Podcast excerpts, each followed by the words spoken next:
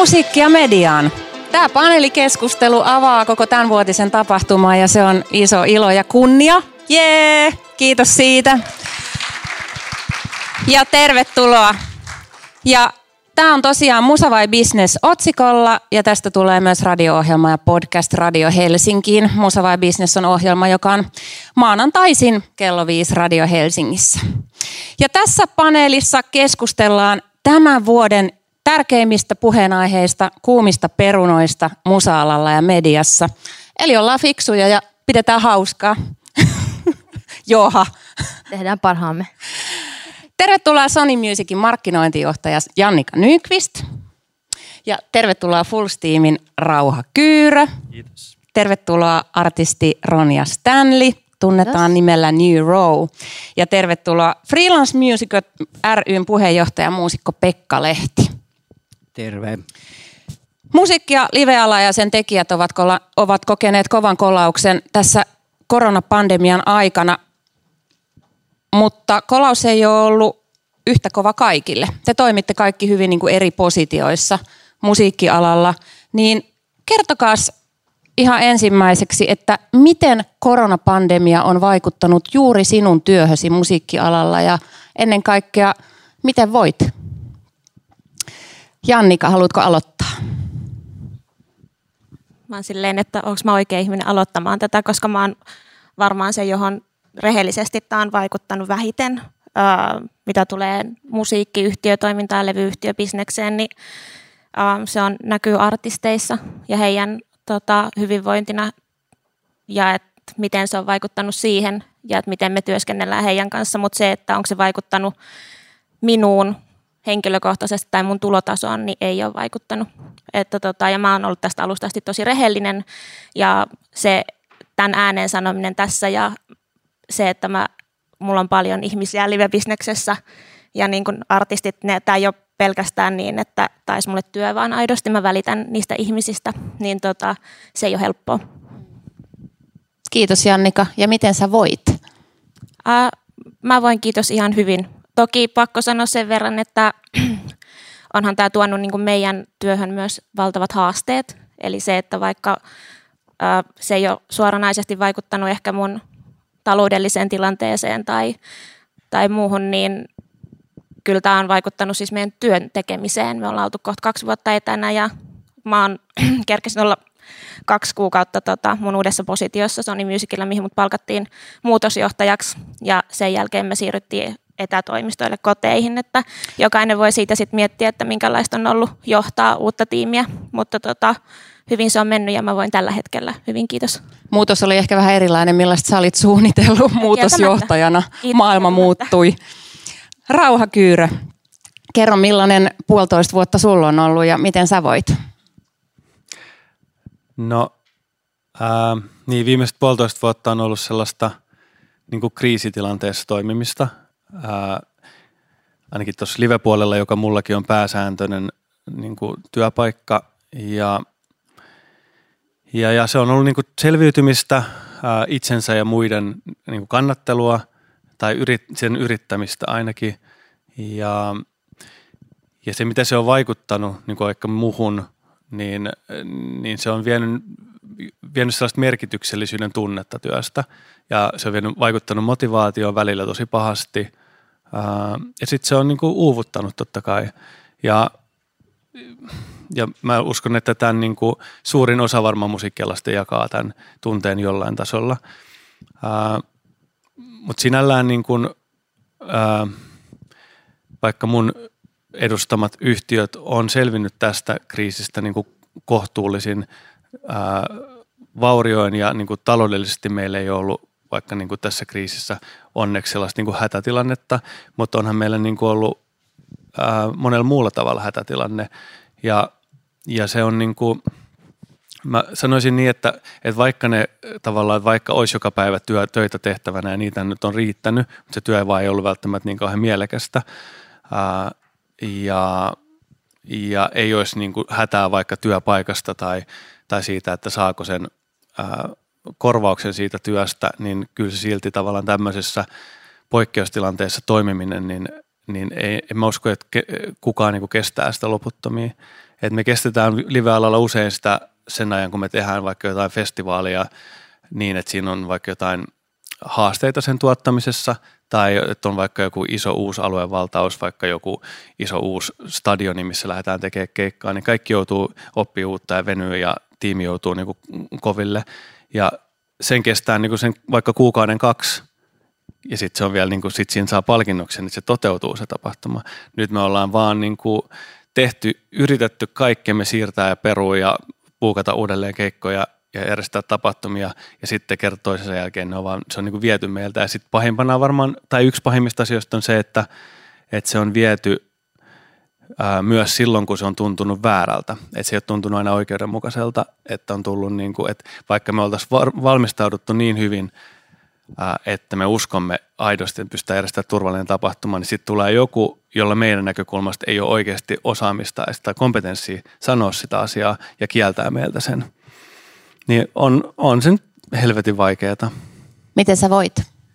Ähm, nyt just mä sanoisin, että mä voin hyvin, mutta äh, olen voinut vaihtelevasti ja, ja äh, niin kun sitä, sen niin kun työhön uudelleen motivoitumisen tai niin kuin työn motivaation löytyminen on välillä kyllä ollut tosi haastavaa, mutta esimerkiksi henkilökohtaisesti mulla nyt on niin kuin on taas tosi paljon intoa tarttua uusiin juttuihin ja siihen on auttanut se, että on vaikka saatu ensi vuodelle julkaistua isoja uusia tapahtumia, joiden kanssa on päässyt, niin kuin, vaikka niissä on ollut tosi paljon työtä, niin se on muistuttanut siitä, että vielä on niin kuin, uskoa tulevaa. Kiitos Rauha. Ronja Stanley, miten koronapandemia on vaikuttanut sun työhön musiikkialalla ja sun artistiuraan? No mulle tämä niinku koko korona meni tavallaan käsi kädessä oman prosessin kanssa, kun mä tein monta vuotta Ronja nimellä musiikkia ja sitten mä vaihoin nimen Neurox ja haistat, haistatin vähän pitkät levyyhtiöillä kaikki niin musiikkialan rakenteille, koska mä halusin tehdä musiikkia omilla ehdoilla ja päästä vaan tekemään niin mun omaa juttua ja löytää itseäni. Niin siinä kohtaa, kun tämä koko homma alkoi, niin mulla oli tavallaan se prosessi käynnissä, niin mulla oli vahva palo itsenäistyä ja löytää omia keinoja ja saada oma yhteys yleisöön, niin siinä kohtaa, kun piti olla vaan kotona, niin mä tein vaan musiikkia yksin joka päivä. Mä tein kaksi albumia tai kaksi EPT ja yksi albumi. Ja mä aloin tekemään myös Instagramissa silloin pahimmassa eristyksessä, niin mä aloin tekemään sitten siellä kaikenlaista. Ja mä löysin uuden yhteyden mun yleisön kanssa ja mä pääsin myös olemaan ehkä muuta kuin vaan muusikko, että myös olla hauska ja ottaa kantaa ja tehdä asiat niin kuin omilla ehdoilla just kun mä olin toivonut. Että jotenkin tämä niin kuin korona myös antoi mulle sen mahdollisuuden vaan itsenäistyä ja löytää itseäni ja ehkä saada myös jollain tavalla tilaa musiikkialalta. Että kun ei ole koko ajan niin kuin fyysiset silmäparit katsomassa mua, niin mä sain tehdä toki yleisön edessä ja se yleisö on myös kasvanut isosti sen takia, koska mä sain omassa kodissa niin kuin rauhassa vaan tehdä mun omaa juttua, niin jotenkin se on tehnyt sen, että mä oon ehkä kukoistanut artistina eri tavalla. Mä oon niin kuin saanut olla enemmän värikäs, enemmän oma itseäni, koska mä saan tehdä sen omilla ehdollani ja sosiaalisessa mediassa, niin ne, jotka tykkää siitä, niin ne seuraa mua. Ja siinä, siinä mielessä se on ollut tosi positiivista.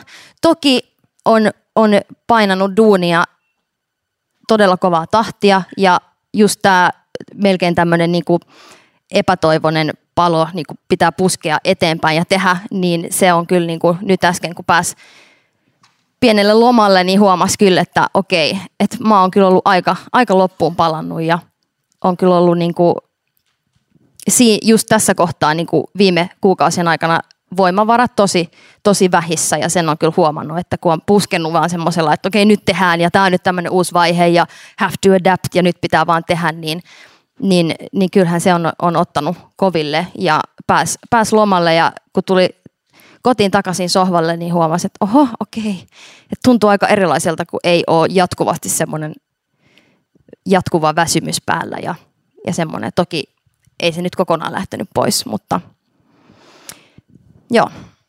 Kiitos. Tämä onkin mielenkiintoinen vaihe nyt, kun maailma avautuu ja, ja tavallaan pääst, palataan, taas, palataan taas entisen kaltaiseen elämään niin on joku oletus siitä, että me pystytään syöksyä sinne taas uudestaan ja olla tehokkaita ja nauttia kaikesta ja olla aktiivisia ja intohimoisia, mutta totuushan on, että suurimmalla osalla oikeasti takki täysin tyhjä tämän puolentoista vuoden takia, että kaikilla omat pinnistelynsä, että, että, että on vaikea vaihe ja ehkä sekin on hyvä niin kuin sanoa ääneen ja muistaa, että et, et, et nyt saa voida, saa voida edelleen huonosti ja uudella tavallakin ehkä huonosti ja tuntee sellaista uupumusta.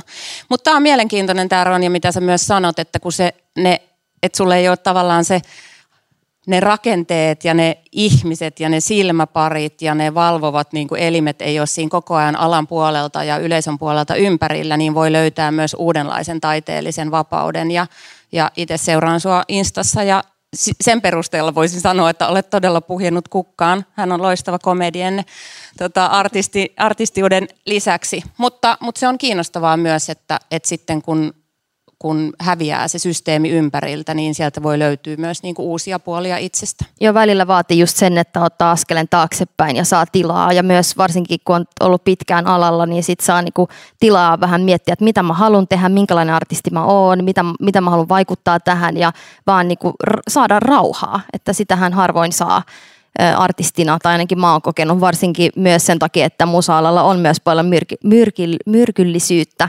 niin saanut tilaa myös siitä ja silloin saa niinku ehkä eri tavalla sit vapauden vaan olla oma itsensä. No Pekka Lehti, sä toimit tosi monissa luottamustoimessa ja olet myös itse muusikko ja sinä sait siellä kuuluisassa pahmaineisessa naistenpäivän konsertissa koronatartunnan ja sairasti tosi rajun koronan. Ja tota, olet nyt siitä toipunut, joka on mahtavaa, niin, niin tota, kerro miten tämä koronapandemia on sulle näyttäytynyt sun työroolissa? No tosiaan, tosiaan niin silloin tota, maaliskuussa 20 niin ää, mä jouduin, t- olin siis teatterissa, olin silloin kiinnityksellä – tuossa teatteri avoimet ovessa ja siellä tota, loppu sitten esitykset kuin seinään se, sen takia, että mä sairastuin. Mä luulin, että mulla oli tota, flunssa ja sieltä ne välillä soitteli, että onko se nyt niin kuin kuume laskenut, että jos Buranalla tulisi esiintyä, mutta en sitten mennyt. Ja loppujen lopuksi sitten päädyin sairaalaan ja oli korona. Ja tota, se oli sen jälkeen ollut todella kum, kummallista aikaa. Että kun sieltä tuli niin kuin, että keikat oli kaikki mennyt ja sitten sieltä oli keskittynyt pelkästään siihen tota, sairauteen ja sitten kun sieltä tuli, tuli tota, ikään kuin toipumaan, niin tajusi, että Suomi on täysin niin kuin kiinni ja mitään ei tapahdu. Ja silloin, silloin tietysti ei voinut, voinut muuta kuin keskittyä siihen omaan toipumiseen, mutta et se, että sitten kun alkoi hahmottaa sen, että kun oli ajatellut, että silloin maaliskuussa, että sitten sit, tota, varmaan tämä tästä kohta kesällä jo aukeaa, että tämä pieni pandemia tästä menee ohi ja noin poispäin, mutta kun se ei tapahtunutkaan ja alkoi valkenee todellakin, että, että meiltä kaikilta muusikoilta on mennyt kaikki keikat ja ei ole tulevaisuudesta mitään tietoa ja sitten ruvettiin, onneksi minulla oli näitä luottamustehtäviä ja sitten ruvettiin toimimaan niiden eteen, että se on antanut niin kuin tota merkitystä, että jos mulla ei olisi ollut mitään näitä, näitä tota, yhdistystoimintaa tai, tai Music Finland tai Muusikkojen liitto, niin mä olisin aivan romuna, koska tota, se on antanut sen niin kuin merkityksen sit sille, että, sille että, että välillä on jopa unohtanut sen, että et soittaa jotain instrumenttia, on muusikko, et se on pitänyt niinku tavallaan muistella, että hetkinen, katsoa telkkarista, että joku skulaa siellä, sitten katsoa, että ai niin, meikäläinen duunaa tuota samaa hommaa. Että toi on helvetin hieno homma, että missä se basso, että voi vähän niin kuin soittaa, mutta se on niin kuin, se on, se on kummallinen. Mulla ei ikinä aikaisemmin ollut sellaista fiilistä, että se homma, niin kuin se tekeminen unohtuu, kaikki treenaaminen, sen takia, että siellä ei ole tulevaisuudessa ei ole mitään, miksi sitä pitäisi tehdä. En, en mä soita sen takia, että mä soittaisin tyhjille seinille himassa, vaan että siihen tarvitaan yleisö. Ja jos ei sitten ole sitä, että siellä Almanakassa on niin tota, lokakuun kymmenes päivä on keikka, niin se tulevaisuuden, ei ole niin tulevaisuuden näkymää sille sun muusikon työlle. Se on niin ihan ilmassa. Et se, sydän se vaatii... vähän särkeä, kun kuulee tota, koska se vaatii kyllä aika paljon, että muusikko ei niinku, että et mitä se sulta otetaan silloin pois, että sä et mieti sitä enää.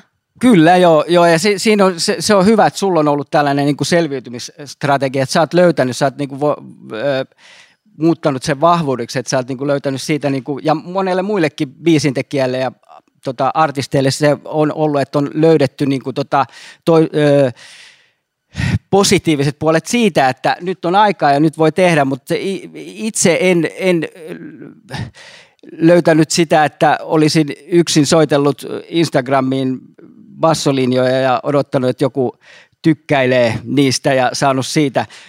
Mutta että se, niin kun, mikä on pitänyt kasassa, on nimenomaan se, että on sit saanut näissä tässä luottamustoimissa toimia sillä lailla, että on sellainen, ainakin sellainen tunne, että tekee jotain tämän asian niin kuin korjaamiksi tai ainakin näiden mun kollegoiden niin kuin tota, tilanteen parantamiseksi, että kaikki ä, apurahasysteemit sun muut, mutta ei nekään ole mennyt sillä lailla, miten niiden olisi pitänyt mennä. Että, tota, mutta että kuitenkin saatu tehtyä asioita ja se on antanut sitten merkitystä elämään ja sitä kautta sitten tota, taas on löytynyt äh, tota, siihen itse asiaan, eli siihen muusikon töyhään. Mä olin, mun pit, mä otin tota kuukauden, olin kuukauden Fiskarsissa teke, ihan vaan pelkästään musaa tekemässä ja se niin kun on nyt saanut vähän sen mua siihen, siihen ö, olen kokenut sen, että se oli tavallaan sellainen, kaverille sanoi, että se on semmoinen viimeinen niin kuin hengen korahdus, että yrittää, että onko tämä vielä mun homma, mutta onneksi se nyt vielä on, että se, siellä niin pystyi keskittymään siihen ja unohtamaan kaikki tota muut asiat ja tekemään vaan niin kuin musiikkia, joka kuitenkin on se, mikä tässä kaikessa on pohjalla. No miten sä voit? Nyt mä voin oikein hyvin. että mä siitä se, selvinnyt siitä koronasta ja, ja tota, ehkä se on, että mä, mulla on aina tämä optimistinen filtteri. Et nyt mun mielestä tosi hienoa, että meitä on täällä aika paljon ja, ja tota, mä oon käynyt konserteissa ja leffassa ja teatterissa ja kohdannut ihmisiä ja elämä tuntuu ihan hyvältä. Tietysti kaikki asiat ei ole niin kuin tämän koronahoidossa, kondiksessa eikä, eikä tulevaisuudesta ole sellaistakaan tota selkeää kuvaa, mitä niin kuin loppujen lopuksi, siellä on muutama keikka tulossa ja yksi rundi, mutta ne ehkä pitää sitten niin kuin sen toiminnan yllä, mutta että suhtaudun positiivisesti tulevaisuuteen. Kiitos Pekka. No me kaikki tiedetään, että ala ja sen työttömäksi jääneet tekijät on pudonneet turvaverkkojen ulkopuolelle. Freelancerit ja pienet toimijat on jopa myyneet omaa kalustoaan selvitäkseen hengissä.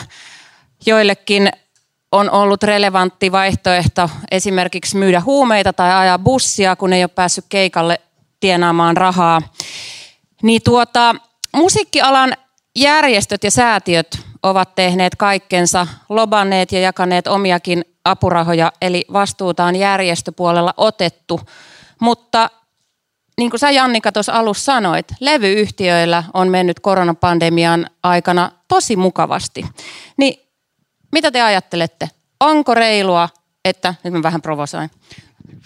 Onko reilua? on tulossa. Onko reilua, että levyyhtiöt käärivät massit musiikista ja antaa artiensa, artistiensa ja bändiensä kärsiä? Pekka, onko reilua? Kiitos tästä tä, ky- kysymyksestä. Onneksi ja, tämä ei tullut tota, mulle. Yritän, yritän selkeän ja suoran vastauksen tähän muutaman mutkan kautta antaa. Siis sehän on positiivista, että ihmiset ovat kuuntele, kuunnelleet kotona paljon musiikkia. Ja, ja sehän, sitten siellä on taustalla vielä se, että sehän tietysti riippuu siitä, että minkälaiset sopimukset näillä musiikin esittäjillä, esittäjillä on tota, ja biisintekijöillä ö, levyyhtiöiden kanssa.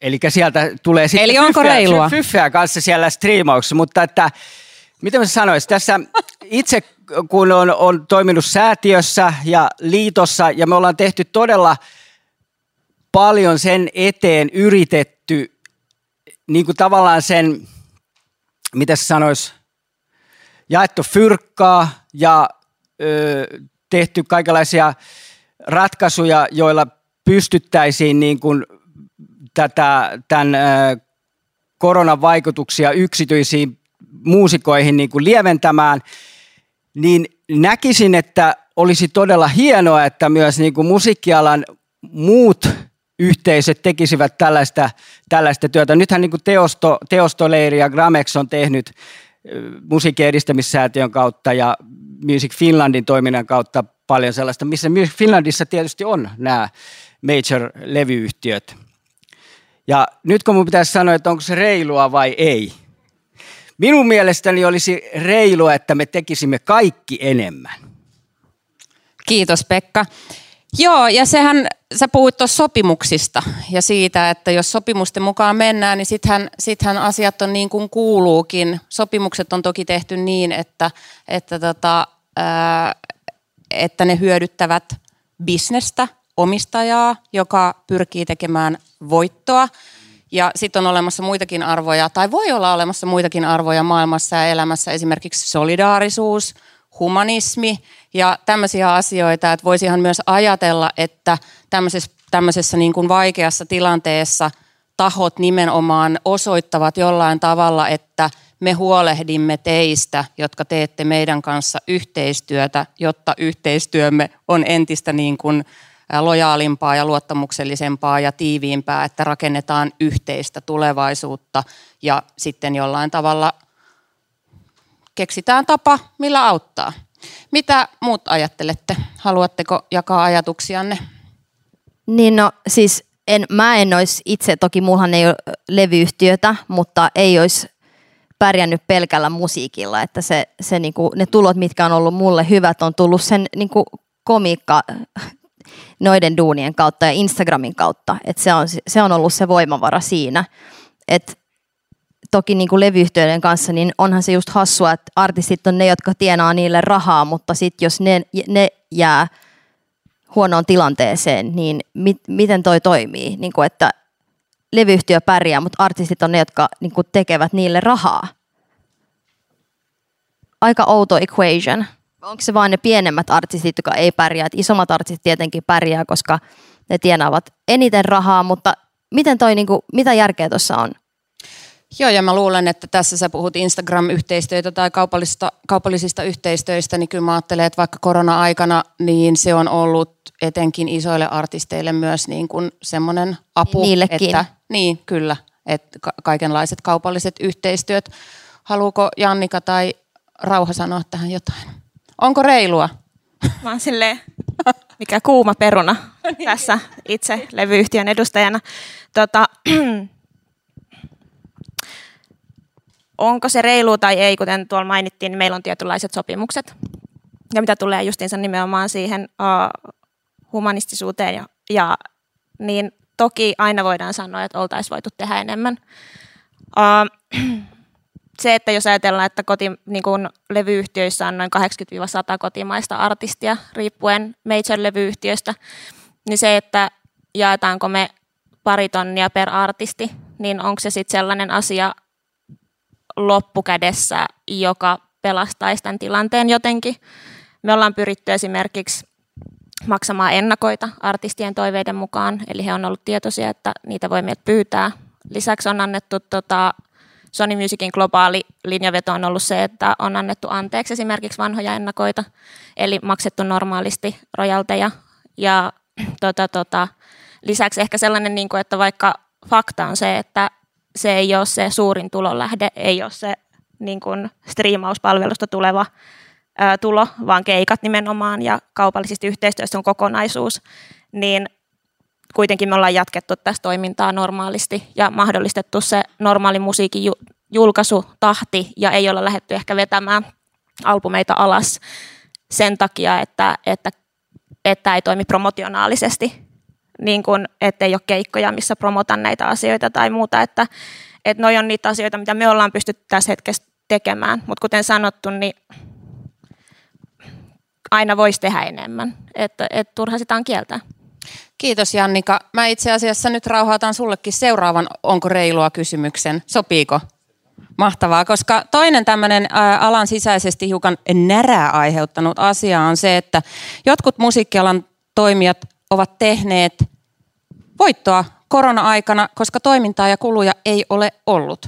Esimerkiksi provinssi teki 13 000 euron liikevaihdolla, siis 13 000 euron liikevaihdolla 1,7 miljoonan voiton vakuutuskorvausten ansiosta koronavuonna 2020, kun tapahtumaa ei järjestetty. Niin rauha, onko reilua, että pienet toimijat kituuttaa ja, ja sitten monet isot toimijat on itse asiassa pärjännyt normaalia mukavammin ja tehnyt, tehnyt jopa enemmän voittoa kuin yleensä? Niin, ei se ole mun mielestä reilua, että kukaan kituttaa, että jos siitä lähdetään. Ää, mutta mitä tulee siihen, että onko reilua, että ää, joku voi saada tässä tapauksessa esimerkiksi provinssi tai full steam, niin ää, maksamista vakuutuksista korvauksia sen takia, että tapahtumat peruuntuu vakuutuksen piiriin kuuluvista syistä, niin mun mielestä se on reilua. Ja, ja kuitenkin varmaan kaikki ymmärtää sen, että vakuutuskorvauksista saatava ää, korvaus ei kuitenkaan, tai yleensä ja meidänkään tapauksessa ei ole niin suuri kuin mikä se olisi se tulos muuten ollut. Ähm, et mun mielestä se on, se on ihan reilua ja mä soisin kaikille ja on aina tai siis vuosikausia peräänkuuluttanut esimerkiksi meidänkin yhteistyökumppani festivaaleille sitä, että kaikki ottaisi vakuutukset ja pitäisi vakuutukset kunnossa ja, ja kyllä mäkin ajattelen vaikka, että vaikka 2019 meidän vakuutusmaksut liittyen tämän tyyppisiin vakuutuksiin, niin oli satoja tuhansia euroja ja niistä ei, ei varmaan tuloutunut takaisin yhtään, mikä on siis hyvä asia, koska mitään ei peruuntunut. Ja sitten seuraavana vuonna ää, kaikki peruuntui ja sitten me oltiin suojattu itsemme sen varalle. Että en mä tiedä, miksi se aiheuttaisi närää jossain. Mä ainakin on itse ihan iloinen niiden muidenkin yhtiöiden puolesta, kenellä on ollut vakuutukset ja, tai on jotenkin muuten selvinnyt tästä. Kiitos Rauha. Eli on reilua. Haluaako joku lisätä tähän vai olemmeko tästä. Mä mietin just sitä, että mikä varmaan tässä myös käsitellään tämän päivän aikana, mutta just, että se raha, mitä sitten tulee siitä, niin toki se on sen yrityksen niinku asia, mutta miten se niinku toimii just kun on, niinku, on tietenkin yritys, mutta sitten kaikki tämmöiset niinku freelancerit ja muut tyypit, jotka on mukana tässä, niinku, että sitä mä vaan mietin, että, että just sen rahan käyttö ja että, että onko se vaan niin, että se systeemi ei ole vaan olemassa niin kuin tukemaan ihan kaikkia, jotta ne, jotka just ei ole vakituisia Niin, että ne, kenen keikat että... peruuntuivat, oli ne sitten artisteja tai bändejä tai, tai festivaalityöntekijöitä, jotka oli keikalla siellä, niin vakuutus, niin, mitä Full Steamin vakuutuskorvaukset eivät ulotu heihin asti vai ulottuvatko? Ähm, no siinä on osa, osa asioista on varmaan semmoisia sopimusasioita, mitä mä en voisi niin yksityiskohtaisesti kertoa, mutta yleisesti mä voin sanoa, että, että siis vakuutushan kattaa sen, mitä on vakuutettu ja usein sopimuksissa jokainen osapuoli on sitoutunut siihen, että vakuuttaa oman osuutensa. Ja esimerkiksi usein on niin, että vaikka ohjelmatoimisto, joka myy artistin, niin heillä pitäisi olla omat vakuutukset sille toiminnalle ja sitten festivaalilla sille omalleen. Ja jos näin on, et, niin silloinhan se, esimerkiksi festivaalin vakuutushan ei kata mitään siitä, mitä, mistä ei, millä ei ole korvausvelvollisuutta. Eli silloin tavallaan se olisi sitten jo vakuutuspetos, jos me lähdettäisiin niin kuin tavallaan järjestelemään niitä rahoja eri tavalla kuin mitä se sopimus, on, sopimus sanoo. Ja, eli tavallaan tässä on, mutta esimerkiksi meidän tapauksessa, niin meillähän oli osa, osa toiminnasta suojattua ja osa ei, että mekään ei kaikesta saatu vakuutuskorvauksia ja jos oltaisiin oltu vielä fiksumpia, niin oltaisiin vakuutettu ihan kaikki. Mutta joissain tapauksissa on ollut myös niin, että on vaikka artistin kanssa yhteistyössä vakuutettu heidän kiertue ja sitten se, silloin sekin on myös korvattu. Ja kyllä me ne, niin kuin, äh, ollaan käyty meidän artistien kanssa keskustelua myös ennakkoon, että jos joku isompi keikka tulossa, että vakuutetaanko vai ei. Joskushan artisti saattaa päättää, että ei vakuuteta, koska he ei halua maksaa sit vakuutuksesta ja he laskee sen varaa, että ei mitään kuitenkaan käy. Ja se, se on sitten heidän päätös. Kiitos Rauha. Tässä välissä tervetuloa mukaan kaikki, jotka olette tulleet kesken kaiken. Tämä on Musa vai Business-paneeli, joka avaa musiikkia median tänä vuonna. Tämä on myös radio-ohjelma ja podcast Radio Helsingissä ja täällä on vieraana Sony Musicin markkinointijohtaja Jannika Nyqvist, Full Steam Agency Rauha Kyyrö, Ronja, Ronja Stanley, joka tekee artistiuraa nimellä New Row ja muusikko Freelance Musicot ryn puheenjohtaja Pekka Lehti. Siirrytään seuraavaan kuumaan perunaan, nimittäin seksuaaliseen häirintään musiikkialalla. Punkstyy sekoitti aika monen kesälomat ja toi jälleen näkyväksi sen, mikä joillekin oli uutta ja järkyttävää ja toisille jokapäiväistä ja itsestään selvää. Musa vai Business teki itse asiassa just kaksi hienoa jaksoa tota, seksuaalisesta häirinnästä musiikkialalla. Kuunnelkaa, ne löytyy Spotifysta tai Radio Helsingistä. Ö, valitettavasti etenkin isoja musiikki- ja tapahtuma-alan firmoja ja miesoletettuja oli vaikeaa saada osallistumaan keskusteluun radio-ohjelmissa. Se oli häkellyttävää, hämmentävää ja masentavaa. Sen sijaan jokainen nainen, jolle soitettiin, tuli heti. Mitä ne miehet se... sanoi, saako kysyä? Oliko se vaan silleen, että ei, vai oliko siinä joku keskustelu, kun ne sanoivat, että ei? Mä kerron. Vai? Okay. Mutta jokainen nainen, jolle soitettiin, tuli heti, vaikkei se ollut heillekään helppoa ja kivaa. Ö, osa isoista organisaatioista ja yhtiöistä sanoi, että meillä ei ole ketään, kuka osallistuu tähän keskusteluun. Ö, osa sanoi, että me emme halua olla mukana tässä keskustelussa. Osa sanoi, että me emme saa olla mukana tässä keskustelussa. Ja hyvin moni sanoi, että en uskalla osallistua tähän keskusteluun. Minulla ei ole mitään sanottavaa – ja sitten oli tietysti tuhansia aikataulukiireitä ja myös vaan sille täydellistä vastaamattomuutta tai että vastataan ensin, mutta sitten ghostataan. Mutta se oli järkyttävää ja nyt me puhutaan siitä, tästä hiljaisuudesta. Rauha, sekä sinä itse että Full Steam teitte Punkstyyn jälkeen tärkeän ulostulon sosiaalisen median kanavissa, jossa te sitouduitte toimimaan turvallisemman kulttuurin puolesta. Niin miksi tämmöisiä ulostuloja ja anteeksi pyyntöjä ei nähty musiikkialalla enempää? No se on varmaan hyvä kysymys. Mä itse ajattelen, että tämä on niin kuin semmoinen asia, johon suurin osa meistä on syyllistynyt tavalla tai toisella niin kuin häirintään tai syrjintään eri muodoissa tai ainakin mahdollistanut sitä. Ja, ja ainakaan en usko, että löytyy kovin montaa yhtiötä tästä maasta, jonka toiminnan piirissä ei olisi jotain tapahtunut tai jossa joku ei olisi toiminut väärin. Ja mä ajattelen, niin kuin, no ainakin, ainakin mä olen toiminut väärin ja meidän, niin kuin, mä ajattelen silleen, että, että, että silloin jos me, minä tai me hyödymme myös niistä vahingollisista rakenteista ja ollaan hyödytty niistä, niin mun mielestä siihen kuuluu osana se, että osallistutaan siihen keskusteluun ja tehdään parempaa. Ja eihän kukaan meistä voi muuttaa sitä, mitä on niin kuin tapahtunut, eikä se varmaan ole se pointti, mutta että jos kyllä mä niin kuin ihmettelen myös sitä, että minkä takia jotkut yhtiöt tai toimijat ei halua edes niin kuin osallistua siihen keskusteluun, että miten me voitaisiin tehdä tästä parempaa.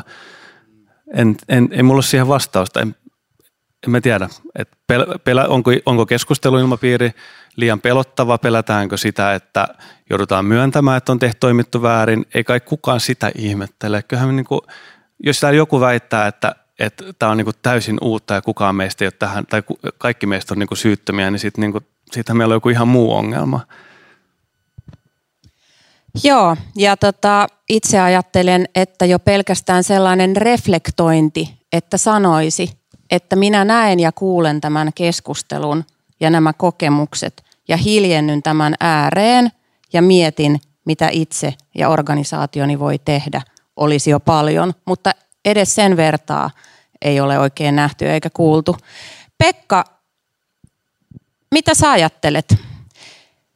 Musiikkialalta puuttuu tosi vahvasti arvojohtajuus on kyllä johtajia ja johtajan palleille hakeudutaan ja siitä positiosta nautitaan, mutta sitten kun pitäisi puhua arvoista tai tämmöisistä eettisistä tai moraalisista kysymyksistä, niin sitten ei niinku kiinnosta tulla paikalle. Voiko keskustelusta kieltäytyy ne, joita se koskee, eli meitä kaikkia? Ei, mun, mun, mielestä, ei, tä, mun mielestä se on niin kuin huono juttu, että kieltäydytään nyt tällä hetkellä tästä keskustelusta, että koska – Öö, tässä on niinku, ensinnäkin se ei ole kellekään, tämä keskustelu mitä nyt käydään, niin se ei ole kelle, ke, kellekään niin kuin mukavaa tai, tai sellaista kivaa, vaan se, on, se tuntuu epämiellyttävältä. Se pelottaa ja, ja tota, se ei ole niin kuin helppoa. Mutta se täytyy käydä se keskustelu, koska meillä on tällainen ongelma. Ja jotta me voitaisiin käydä se keskustelu, niin me jokaisen niin kuin henkilökohtaisesti täytyy tiedostaa, että mikä tämä juttu on, että, että mikä, mikä niin kuin oma asema on tässä kokonaisuudessa ja, ja että miten voi niin kuin vaikuttaa siihen. Se taas se tiedostaminen se, sen, sen saa niin kuin aikaiseksi sillä, että täytyy niin kuin opetella asioita. Tunnustaa se, että ei ole täydellinen, ei tiedä, ei tiedä välttämättä edes kaikkia termejä, eikä, eikä sitä, että millä lailla keskustellaan. Meidän pitää nyt ensin niin kuin opetella se, että, että mistä ja miten me keskustellaan ja mitä me voitaisiin niin kuin tehdä siinä omassa niin kuin tota, mm, yhteisössä, millä lailla me voidaan ö, niin kuin puuttua tähän tota seksuaaliseen häirintään ja millä, vai, millä, vai, millä tavoin me voidaan niin kuin, ihan tällaiset perusasiat niin kuin, muistaa, että toisen ihmisen kunnioittaminen, kun tehdään työtä ja ihan tällaisia, mitä jo päiväkodissa varmasti opetetaan. Mutta mun mielestä on todella ihmeellistä, että niitä niin kuin tässä aikuisten parissa ei, ei niin kuin hahmoteta sitä asiaa, että, ne, että tota, niitä täytyy niin kuin koko ajan toteuttaa.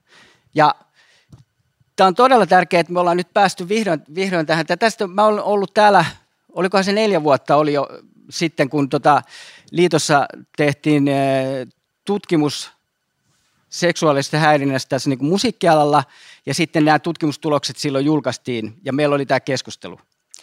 Ja voisi sanoa, että tämä on mennyt pikkasen eteenpäin siitä nel- neljäs vuodesta, mutta, mutta tota, tässä on vielä todella paljon niin tekemistä – ja nyt niin kun, jo on tekeillä, se on alkanut se työ jo ennen koronaa, niin on tota, tässä kaik, kaikkien niin kuin musiikkiorganisaatioiden kesken, että me saataisiin niin kuin sellaiset niin kuin toimintaohjeita ja yhdessä niin kuin mietitty, että millä lailla näissä, jos tällaisia tapauksia tulee esille, millä lailla niissä toimitaan, kuinka me saadaan niin kuin turvallisia tiloja ja kaikki tämmöisiä tosi yksinkertaisia ratkaisuja. Me tarvitaan niin kuin niitä ratkaisuja nyt, jotka sitten toteutetaan.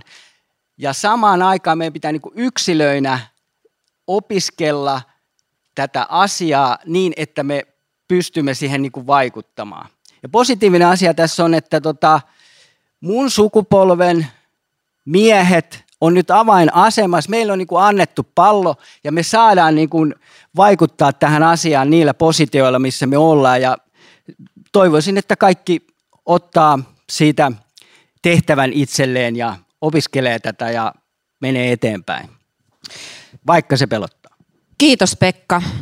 Ronja, sä monestakin, monestakin syystä kuulut siihen ihmiskategoriaan, joka näiden esimerkiksi Muusikkojen liiton tutkimuksen ja Musa vai Bisneksen tekemän kyselyn mukaan, joihin kohdistuu eniten seksuaalista häirintää musiikkialalla. Miltä susta tuntuu toimia artistina alalla, jossa ei haluta keskustella seksuaalisesta häirinnästä tai suorastaan yritetään estää sitä keskustelua? No Ei siis, häirintää valitettavasti. Joo, no siis tämä on se osa, miksi mä oon myös halunnut itsenäistyä musa ja jotenkin löytää oma tieni ja myös niin kuin mahdollisuus kyseenalaistaa, koska, koska on tosi vaikea keskustella niistä aiheista ja yksi syy on, on se, että usein kun, kun keskustellaan tai kyseenalaistetaan niin kuin pienikiä, pienikiä asioita, niin tulee seinä vastaan. Ja se, mitä mä näen tosi, tosi selvästi, ää, mun somessa ja yleisesti tämmöinen niinku ilmiö, että just tämmöinen niinku uhriutuminen ja, ja sitten mitä mä niinku vahvasti myös tälle, että vaikka jos call outtaa miestä, niin sitten usein tulee tämä, että, että ne pelkää, että niillä on tosi paljon menetettävää.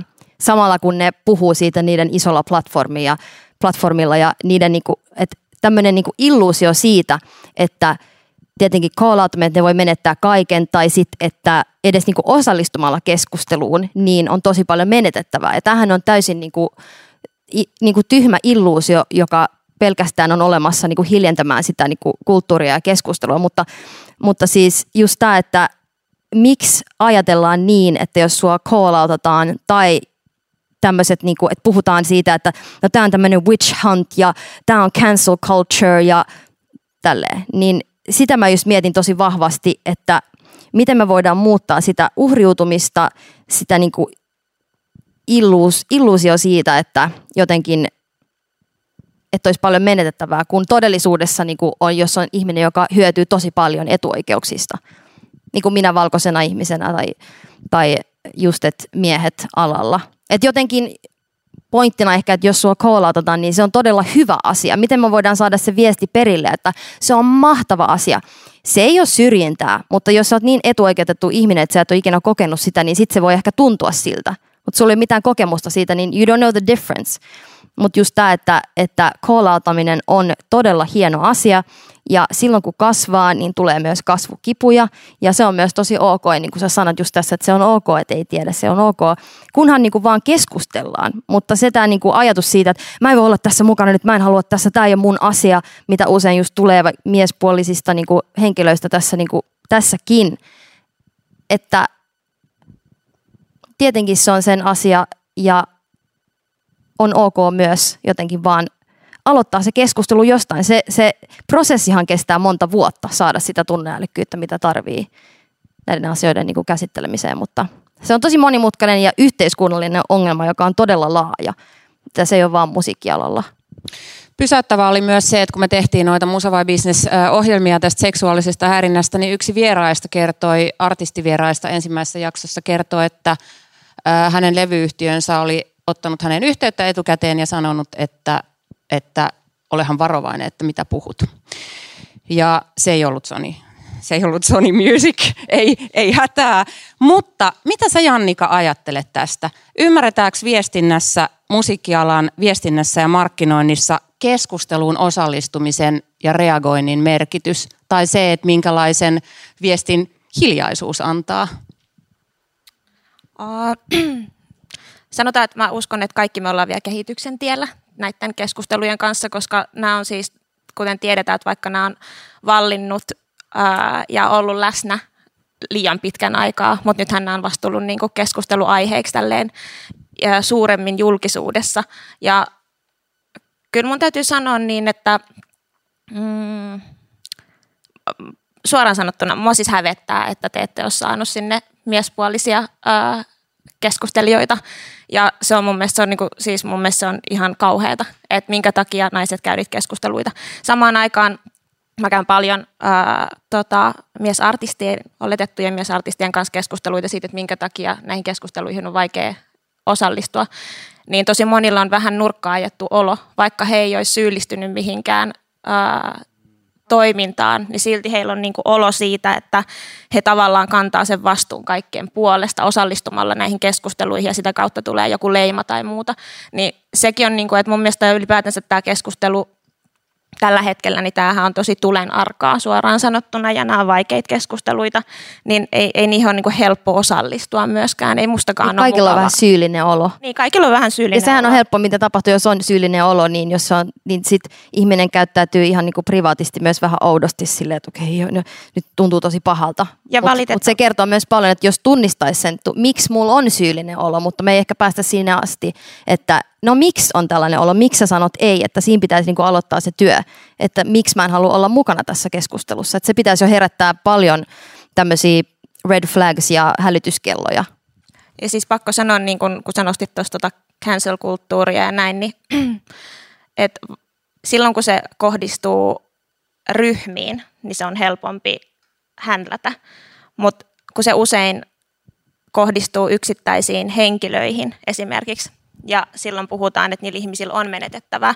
Ja, ja vaikka se on niin, että, että äh, seksuaalinen häirintä ylipäätänsä, niin sillä pitää olla nollatoleranssi. Ja me ei pidä hyväksyä sitä missään yhtälössä. Mutta mut kyllähän niillä ihmisillä on menetettävää.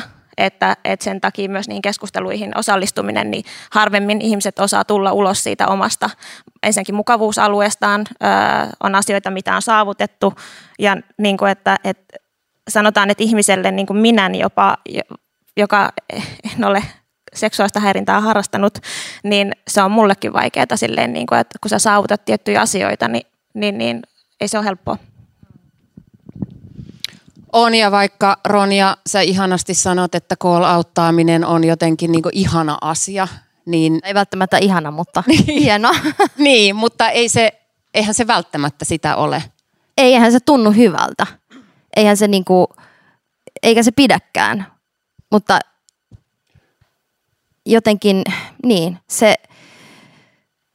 se on ehkä just, en mä tiedä, se, se, on, se olisi jotenkin tärkeää vaan ymmärtää, että miten se homma menee ja jotenkin mitä se, mitä se tarkoittaa, kun sua call-outetaan, ja, tai jos sä edes oot vieressä, tai jos sä oot nähnyt jotain, tai tämmöinen yleinen kulttuuri, että, että sä niinku puutut sun kavereiden tekoihin, tai näet niinku kaikki ne eri nyanssit, koska ei ole kyse vain seksuaalisesta häirinnästä, että on monta tapaa, miten esimerkiksi miehet on käyttänyt valtaansa mua kohti, että, että mun ääni ei selvästikään niinku ole ihan yhtä tärkeä huoneessa kuin miehien, ja kaikki tämmöiset, että sä et osaa, ja niinku, että vaikka mä olisin tuhat kertaa lahjakkaampi kuin joku mies tuottaja, niin se kertoo mulle, että mä en osaa tehdä mun työtä. Et paljon tämmöisiä juttuja, että se niinku, ne juuret on tosi syvällä ja jotenkin, jos heti on vaan silleen, että ei, mä en halua olla mukana tässä, te olette väärässä, mulla on paha olo, koska te koolautatte mua, niin sitten se keskustelu jää siihen, että miten niinku uskaltaa jotenkin vaan keskustella niin, että pääsee niihin tunteisiin ja pistää sanoja niihin tunteisiin, mitä tuntee Tämä on... etuoikeutettuna ihmisenä. Haluatko Niin jotenkin mä ajattelen, että mä itse ajattelen, että ei me kuitenkaan voida realistisesti lähteä siitä, etteikö, etteikö me ihmiset tehtäisi vääriä asioita tai mokattaisi. Ja sitten tavallaan toi koolauttaminen, niin musta tuntuu, että niinku osa siitä, että miksi, miksi sitä tehdään myös mun mielestä vahingollisesti ja tavallaan semmoisena, niinku, että että ihmiset joutuu, niin kuin yksittäiset ihmiset joutuu silmätikuksi, niin se johtuu mielestäni niin syvemmästä ongelmasta meidän keskustelukulttuurissa ja meidän toimintakulttuurissa. Ja mun mielestä niin kuin mä itse toivoisin, että me voitaisiin päästä siihen, että miten me parannetaan meidän niin kuin ilmapiiriä, keskustelumapiiriä ja hyvinvointia niin, että silloin kun niitä asioita tapahtuu, kun, ei jos vaan kun joku toimii väärin, että siihen pystyy – lähipiiri vaikka puuttumaan tai, tai vaikka se uhri suoraan itse sanomaan, että hei, tämä ei ole ok, koska se on tosi vaikeaa siinä tilanteessa yleensä myöskään sanoa, mutta että, että tavallaan että siihen ylipäänsä puututtaisiin, koska suurimmassa tapauksessahan kysymys ei ole välttämättä niin kuin siitä, että joku haluaa olla paha, vaan joku voi mokata tai mitä, mitä ikinä voi tapahtua, niin sitten se tavallaan, että, että, että jos me voitaisiin pystytään oikeasti keskustelemaan tästä asiasta, niin me voidaan ehkä mennä siihen, että minkä takia meidän ylipäänsä meidän musiikkibisnes tai yhteiskunta on niin päin helvettiä.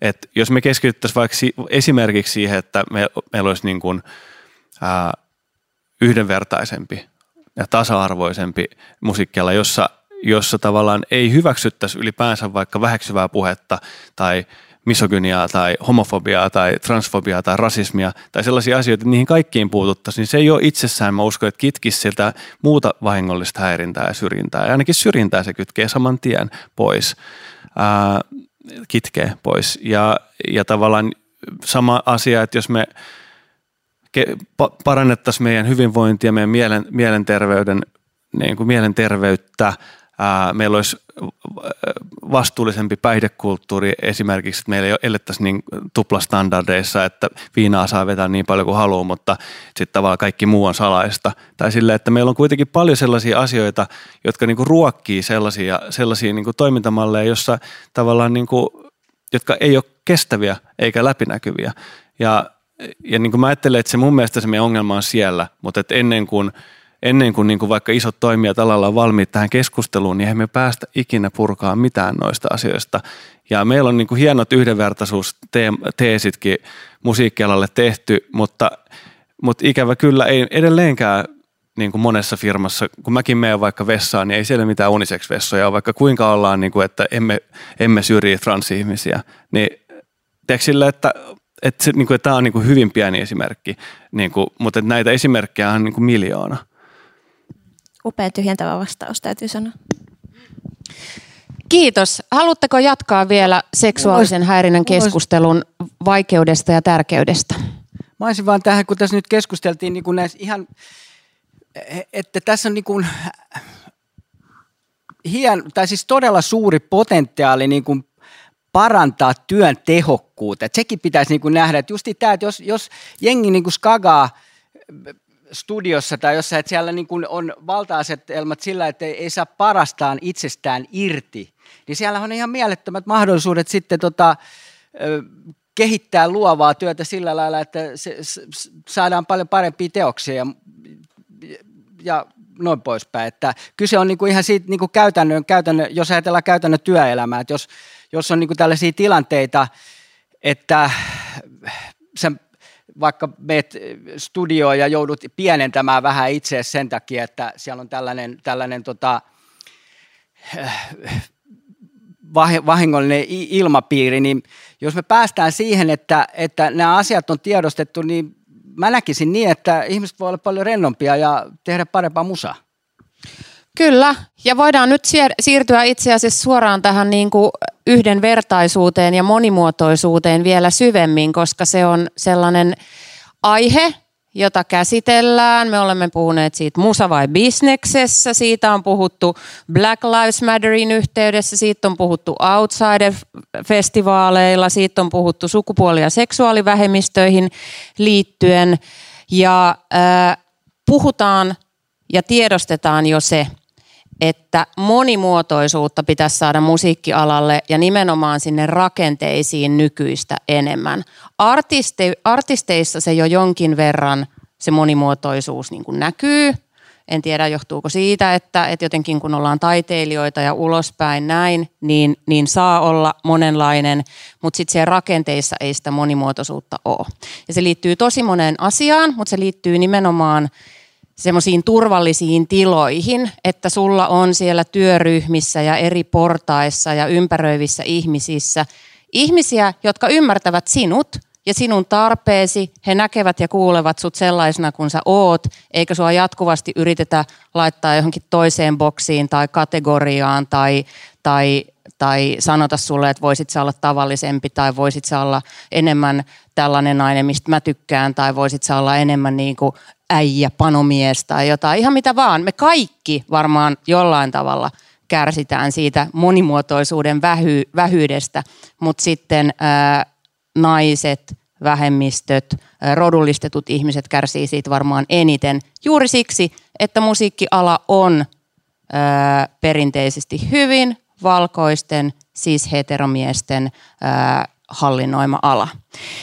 Niin, niin minkälaista monimuotoisuutta juuri te, rakkaat panelistit, huom, rakkaat panelistit, niin tota, kaipaatte? Tai mitä sokeita pisteitä te olette huomanneet alalla? Mitä sieltä puuttuu ja minkälaisista positioista? Tai voitte myös kertoa omia kokemuksia, Rauha tuossa Rauha tuossa kertoikin, mutta omia kokemuksia siitä, että onko niitä paikkoja ja tiloja – jossa ei tule nähdyksi ja kuulluksi. Sä oot Jannika esimerkiksi, sä oot markkinointijohtaja, se on, joka on siis mahtava asia. Levyyhtiön markkinointijohtaja, sut, puukattiin, sut palkattiin muutosjohtajaksi, niin kuin sä sanoit. Mutta näkisit sä, olisiko sulle tilaa olla toimitusjohtaja tai luova johtaja tai taiteellinen johtaja Suomen jossain isoimmissa musiikkialan yhtiöissä? Näkyykö siellä ihmisiä, joista sä tunnistat itsesi? No tällä hetkellä, jos mä mietin kolmea major-yhtiötä esimerkiksi ja heidän johtoporrasta, niin meitä on vissiin neljä naista. Meillä on kaksi naista ja kolme miestä. Kilpailevilla yhtiöillä on neljä miestä, yksi nainen ja olisiko kolme miestä, yksi nainen. Et, et se ei ole niinku, eihän se ole 50-50. Tällä hetkellä meillä istuu IFPissä mielestäni IFPin hallituksessa niin nolla naista. Ja niin kuin ylipäätänsä, ja se ei ole, joo, näen itseni, voin olla jonain päivänä toimitusjohtaja, ja se, mä, se että haluanko mä sitä, niin se on eri keskustelu, mutta, mutta lähtökohtaisesti niin kuin johtoportaissa ylipäätänsä, ei pelkästään musiikkiyhtiöissä, niin pitäisi olla enemmän johtotehtävissä öö, naisia ja, ja muunsukupuolisia. Ja tähän liittyy nimenomaan tämä arvojohtaminen um, koska me ei voida mitenkään tietää, niin jos meillä ei ole omakohtaista kokemusta, niin on vaikea johtaa. Niin kun, et, et, ja, tai se on mahdollista, mutta meidän täytyy ainakin opiskella tosi paljon. Ja sitä mä oon joutunut esimerkiksi tekemään hyvin paljon. Mutta tota, olisi toivottavaa, että, että se näkyisi myös tuolla niin kuin päättävissä asemissa.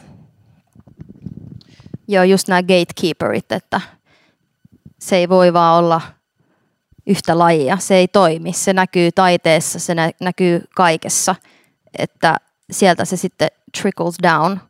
Ja se, että miten se sitten tapahtuu, että sehän vaatii niinku just varmaan yrityksiltä paljon enemmän duunia löytää ne ihmiset tai edes niinku saada ulos se viesti nuorille ihmisille, että hei, te voitte tulla, sä voit olla tämä johtaja, sä voit tuottaa, että mä, mä en edes esim. tajunnut, että mä voin itse tai mä olin tavallaan ymmärtänyt, että mä voin tuottaa musiikkia, mutta mä en uskaltanut tehdä sitä ennen kuin mä näin Ringa Mannerin, joka soitti keikan, missä se vain improvisoi kaiken. Mä olin silleen, haa, mä voin tehdä tota. Ja sitten mä tuotin ja nyt mä oon tehnyt kaksi albumia, minkä mä oon tuottanut. Et se, se tärkeä siinä, vaikka niinku tavallaan voi ymmärtää, että hei, nämähän voin tehdä nämä, mutta ennen kuin sä oikeasti näet sen esimerkin siitä ihmisestä, joka näyttää sulta, niin sä et välttämättä saa sitä itsevarmuutta tekemään sitä.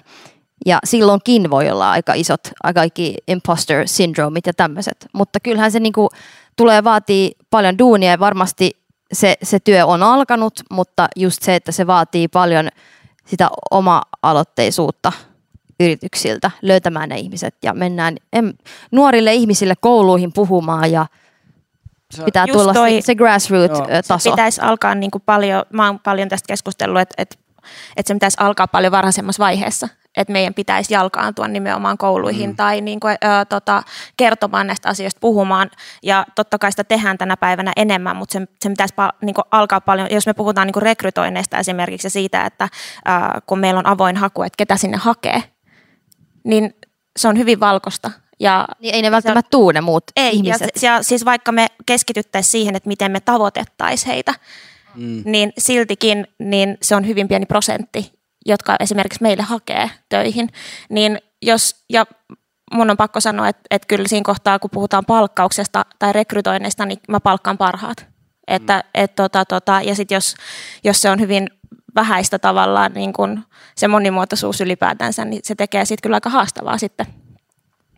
Niin sä tarkoitat, kun sä sanot, että sä palkkaat parhaat, niin sä tarkoitat sitä, että, että joka nyt on varmaan sille fakta, me puhutaan kiintiöistä, ollaan puhuttu siitä, että, että voisiko tämmöiset niinku rakenteelliset kannustimet eh, edistää monimuotoisuutta musiikkialalla ja miss, miksei kaikkialla muuallakin yhteiskunnassa, mutta se ei ole välttämättä yksiselitteistä, koska varmasti kaikki haluavat tiimiinsä ne parhaat tekijät.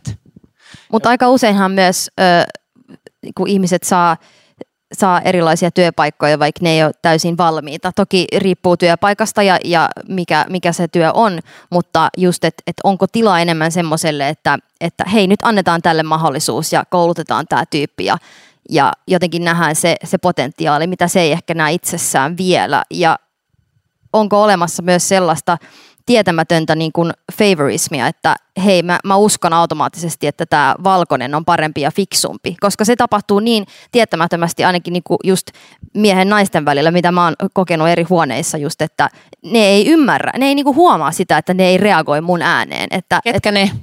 No tuottajat, levyyhtiöpomot, että mä sanon yhden jutun ja sit kukaan ei reagoi, mies sanoo saman asian ja kaikki, että oi, olipas hyvä idea. Tämä on tapahtunut monta niin kuin ihan selviä tämmöisiä tilanteita ja kukaan ei ymmärrä sitä. Ja, ja sitten jos, jos sanoo siitä, niin ne, se, se tapahtuu niin tietämättömästi. Niin mä mietin vaan, että varmasti tapahtuu enemmänkin tämmöisiä tämmöistä tietämättö, tietämätöntä favorismia.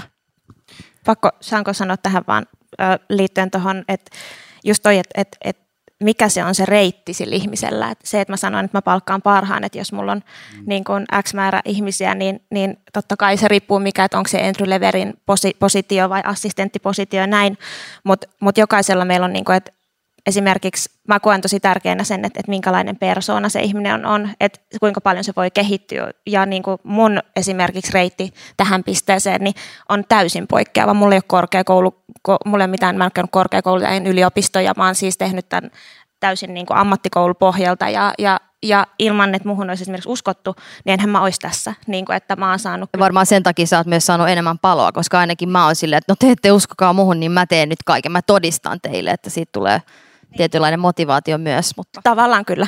Et, et, et, nämä, on, niinku, on pitkiä ja isoja keskusteluja, että tähän ei tämä puolitoista tuntinen riitä. Ei, me voidaan Mulla palata oli... tähän näin vaikka jonkun radio-ohjelman merkeissä, mutta... Mulla oli tuohon Ronja aikaisempaa, että tota, itselläni meni tosi pitkään ymmärtää se, että mitä tarkoittaa, että se on siellä rakenteessa. Mä otin niin henkilökohtaisesti sen tavalla, että, että koska mä en niin hahmottanut, että mikä, mikä helkatti rakenne. Mehän yritetään saada jonnekin johtokuntiin sun muihin naisiin ja noin poispäin. Se on yksi asia, mikä on niin kuin vaatinut opiskelu, että, mitä se, että se on rakenteessa. Mitä se tarkoittaa? Se tarkoittaa justiin sitä, miltä se näyttää. Et jos siellä on, jos siellä on niin kuin kuva hallituksesta, siellä on pelkkiä äijiä, niin en mä, mä, mä en usko, että sinne tulee hirveä hinku, niin kuin, hinku niin kuin hakeutua, vaikka olisi kuinka niin kuin potentiaalinen hallituksen jäsen, vaan sen takia, että siinä voi olla jo ennakkoasennetta joku äijäkerho, mikä tässä on. Vaikka ne siellä pöydässä miettisi, miettis, että saataisiko me nyt tänne jotain muuta jengiä, mutta että se, niin kuin, tota, se on niin kuin se, mikä on niin kuin konkreettinen asia. Että se on just se, miltä se näyttää, ja jos ei se näytä siltä, että siellä saa äänensä kuuluviin, niin ei sinne kukaan niin kuin välttämättä haluakaan. Ja, ja tota, Toinen oli sitten, joka tavallaan liittyy myös tähän, mitä, että representaatio, joka kanssa vei multa tosi pitkään niin oppi, että mitä se on. Mutta se on juuri tämä, että, että, tota, että miltä se niin kuin sitten näyttää. Että onko siellä, tota, äh, voiko, voiko niin kuin samaistua, voiko näihin keski-ikäisiin äijiin niin kuin samaistua.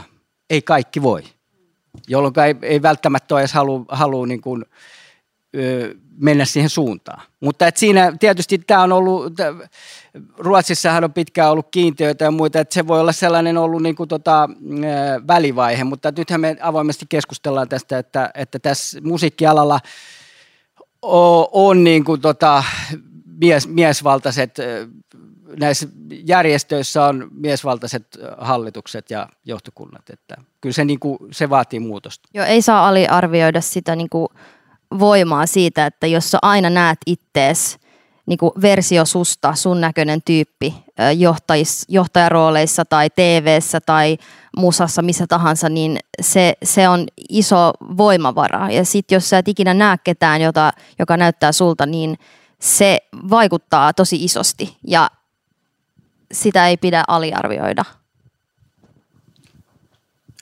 Niin mä ajattelen niin, että se ää, muutos on käynnissä, mutta se ei tietenkään tapahdu niin kuin heti. Ja mä en usko, että se tapahtuu niin kuin pakottamalla tai välttämättä esimerkiksi niin kuin selkeillä, niin kuin, että kaikkialla on joku tietty kiintiö tai näin, mutta, mutta tavallaan muut, jokainen meistä pystyy vaikuttamaan siihen, että ottaa jonkun askeleen sen muutoksen eteen. Ja mä ajattelen näissä järjestöissä, ne mun, mun mielestä, tämä on vaan mun mielipide, mutta – mun mielestä niin kuin järjestöissä ei ole niin kuin mitään tekosyytä tai selitystä sille, että minkä takia vaikka hallituksessa, hallituksessa olisi vain valkoisia keskikäisiä miehiä. Että tavallaan mä ymmärrän sen, että jos jollain on vaikka oma yritys ja saat vastuus omilla rahoilla sit sun omasta yrityksestä, niin sä varmaan oot siinä niin kuin itse, itse myös sen johdossa ja sitten siellä on ehkä ne sun luottotyypit johdossa ja sitten se mitä sä, se voi olla eri asia, että sä voit sitten vaikka olla silleen, että hei, että mä haluan – parantaa mun yrityksen toimintaa ja jotta taas se paranisi, jos se olisi monimuotoisempaa, se olisi enemmän ääniä. Ää, ja sitten mä otan vaikka tähän meidän hallitukseen yhden tyypin vaikka aluksi, että katsotaan miten se etenee. Se, se voi olla se väylä vaikka jollain yrityksellä, mutta näissä järjestöissä niin musta se on niin kuin – sori vaan, mutta mun mielestä se niinku haisee vaan niinku semmoiselle, että pidetään näistä niinku omista vitu etuoikeuksista kiinni, että ei tähän nyt ei, tähän ei ketään niinku tarvita mussuttaa ja aiheuttaa niinku riitelee meidän kanssa näistä periaatteista. Ja kyllä mä oon itsekin ollut sellaisissa järjestöhallituksissa joskus, tästä on kauan sitten, enkä nimeä nyt mitään yhdistystä, yhdistyksiä, mutta useammassa semmoisessa, missä niin kuin musta, mulle tuli ainakin semmoinen olo, että siellä niin kuin – tietyt ihmiset turhautu siihen, että haastettiin mitään toimintatapoja haluttiin muuttaa mitään ja tuli jopa sellaisia, niin kuin, että vain minun kuolleen ruumiini yli tätä muutetaan. Niin sitten sit, se on kyllä aika silleen, niin kuin, että, että kyllä siinä on aika helppo luovuttaa myös. Siinä ei saa kaikkea potentiaalia käyttöön edes se niin kuin organisaatio sitten. Että Niin, jos se on liian mukavaa, niin ei halua nousta siitä mukavasta sängystä. Että kun siellä on niin tämä niin kuin etuoikeuden mukavuus, niin se on niin kuin vaikea siitä, että pitää mennä sinne kylmään ja vähän niin kuin haistella muita asioita. Niin ja pakko sanoa tähän, että, että, että mä oon itse törmännyt tietyissä keskusteluissa ehkä just siihen, että, että, että minkä takia noita hallituspaikkoja ei ole. No niitä on tietyn verran, ja sitten usein niissä istuu esimerkiksi toimitusjohtajat, jotka tällä hetkellä on miehiä. Eli ö, jokaiselle yritykselle on vaikka X määrä paikkoja. Ja usein ne on toimitusjohtajat, jotka istuu ja päättää näistä asioista. Niin tämä on hyvin yksinkertaistettu ratkaisu, mutta tuplataan ne paikat ja otetaan sinne myös naisia mukaan. Siis eli niin kuin, et, et, onko se niin kauheata sitten, jos siellä istuu tuplamäärä ihmisiä? Toki asiat ja keskustelut pidentyy ja mahdollisesti vaikeutuu, mutta sitten taas toisaalta, että ne saattaa mennä myös hyvin paljon parempaan suuntaan. Et, et yksinkertaistettu ratkaisu, mutta niinku, että jotain tuohon tuossa niinku tapahtua. Niin yleisesti pitäisi olla avoimempi mieli vaan kokeilla eri asioita. Ja hei, ehkä me voidaan ottaa enemmän just vaikka naisia tai muun sukupuolisia tähän, että vähän niin kuin ehkä just avoimempi mieli olisi tosi, tosi tärkeää niissä johtajarooleissa ja ne, ne tyypit, jotka on siellä, ne gatekeeperit sen verran sanon vielä, että olen myös ollut keskusteluissa, mistä on keskusteltu näistä paikoista. Ja tietyt järjestöt, jotka on hakenut naisia ja toivonut naisia jäseniksi, niin ne ei ole saanut. Eli naiset ei ole halunnut näitä paikkoja. Eli, eli siinä mielessä ehkä pitää sitten miettiä, että, että, että, että tota, minkä takia nimenomaan naiset ei ole ollut kiinnostuneita tietyistä paikoista. Että, että se ei ole niin yksi yhteen, että täällä nyt miehet liidaa ja naisilla ei ole mitään mahdollisuuksia, vaan että kyllä se on niin kuin joissain tapauksissa ollut myös ihan siitä johtuva. Joo, joka taas on varmaan niin kuin just syvempi ongelma ja kasvatus ja, ja kaikki tämmöiset asiat, mitä, mitä menee niin super paljon syvemmin kuin, kuin vaan just se, että vaikka sä et tietenkään tarkoittanut sitä, mutta että sille ei kiinnosta, vaan että just, että miten sä uskot ittees, uskallat ottaa tilaa ja missä sä haluat, jos sä et halua olla just siinä paikassa, missä on muuten kymmenen jäbää duunissa, niin onko toinen vaihtoehto olemassa? Ja, ja että sä pystyt valita parhaan vaihtoehdon itsellesi, joka on turvallinen ja missä sä voit myös menestyä ja, ja päästä niin kuin tekemään sitä, mitä sä osaat. Kiitos. Seura- siirrytään seuraavaan. Seuraava aihe on todellinen virtahepo olohuoneessa. Oletteko valmiita? Puhumme siis Nelonen mediasta. Nelonen mediallahan on eniten valtaa suomalaisessa musiikki-, media- ja festarikentässä. Heillä on eri medioita ja kanavia täynnä musiikkia ja viihdettä, kustannus- ja levyyhtiöitä, kymmeniä festivaaleja ja tietysti niin kuin kaikki mahdolliset markkinointipinnat. Pinnat. Yhdellä toimijalla on lähes yksin valtiaan asema kentällä. Jos artisti haluaa olla iso, niin isoimman kanssa on kuuliaisesti tehtävä yhteistyötä. Me kaikki varmaan muistetaan, että mikä oli vaikkapa Mikael Gabrielin kohtalo, kun hän valitsi Maikkarin ohjelman, nelosen ohjelman sijaan. Ja mä tiedän, että tästä on vaikea puhua, koska kukaan ei halua suututtaa sitä virtahepoa, mutta yritetään silti. Niin millaisia ongelmia ja vaaroja on siinä, että valta keskittyy musiikkialalla niin vahvasti yhdelle taholle?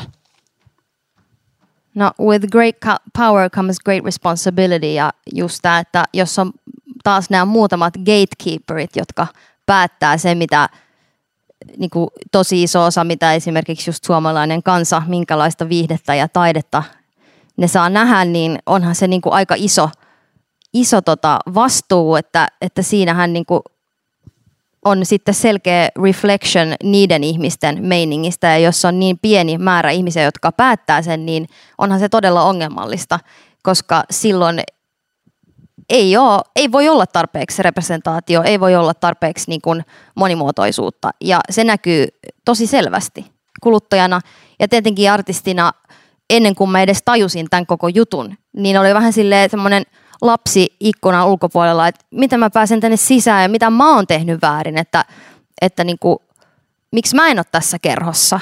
Ja sitten kun mä tajusin, että okei, että täällä on tämmöinen systeemi olemassa, niin, niin tuntuuhan se tosi oudolta ja tosi väärältä ja kuluttajana se näkyy ja artistina se näkyy myös.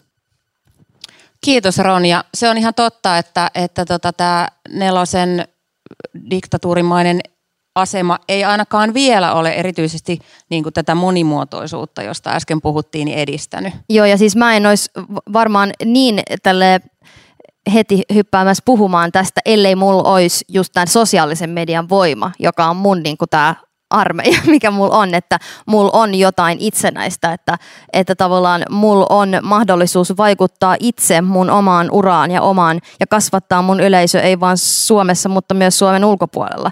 Ilman sitä, niin on, onhan se aika pelottava tilanne sitten, että saako edes kyseenalaistaa, saako puhua tästä ja just tämä diktatorimaisuus tulee siinä selvästi esille, että että on kerhon ulkopuolella, mutta ei myöskään saa niinku kyseenalaistaa sitä, koska sit sä et varsinkaan pääse siihen kerhoon mukaan. Mitäs Rauha Kyyrö, mitä sä ajattelet ja miten tämä näkyy sun työssä, nelosen asema? Niin nelonen on samoin kuin moni muukin iso yhtiö, jolla on paljon valtaa Suomessa tai maailmalla, niin on niin kuin vaikka mulle ja meille monella tapaa niin kuin samaan aikaan yhteistyökumppani ja sitten toisinaan kilpailija ja välillä niin kuin esimerkiksi taho, jonka kanssa voi vaan vaihtaa ajatuksia asioista.